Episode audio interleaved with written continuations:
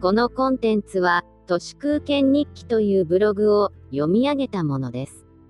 2021年2月19日金曜日、清和会のしのぎ、文教利権のドン、森喜朗の後釜が、女性という表層をまとった単なる倉庫にすげ替わったしょうもないドタバタ劇に、まるっと1週間もかけている時間感覚のおかしさに、ついつい失笑してしまいます。政財官学マスメディア、どこでもこんなクソ人事ばっかりで、組織ごっこに何の価値もないことは、世界の知性は最初から分かっています。そもそも文教族が中心にいる今の統治こそ、衰退国家そのものです。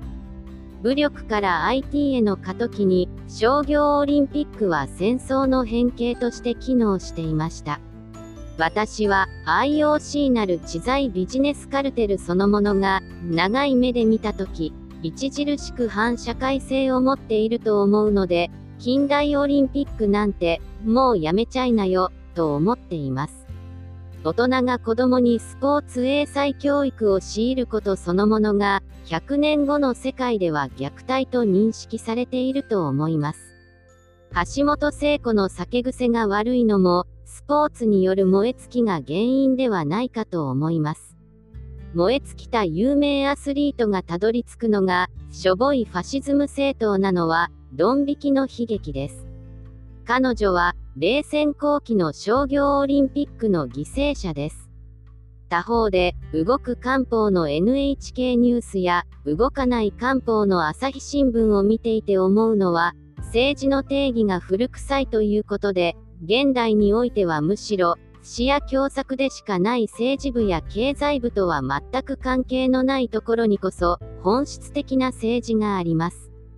国民全体の25%くらいしか支持していない自民党が、なんで権力を持てるかといえば、狭い意味での政治なんて、本質的な政治全体からすればどうでもいいものだからで、民主制の統治システムが時代に追いついていないだけです。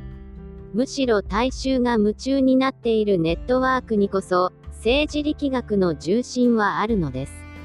マスメディアの政治部や経済部や社会部が追いかけているのは、全てが終わった虚構です。終焉にレッテルをどんなに貼っても、魅力的な情報になり得ません。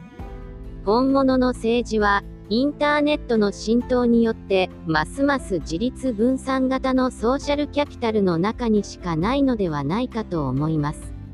政財官学マスメディアが政治だと勘違いしているほとんどの物事は、政治ではなく単なる組織人事です。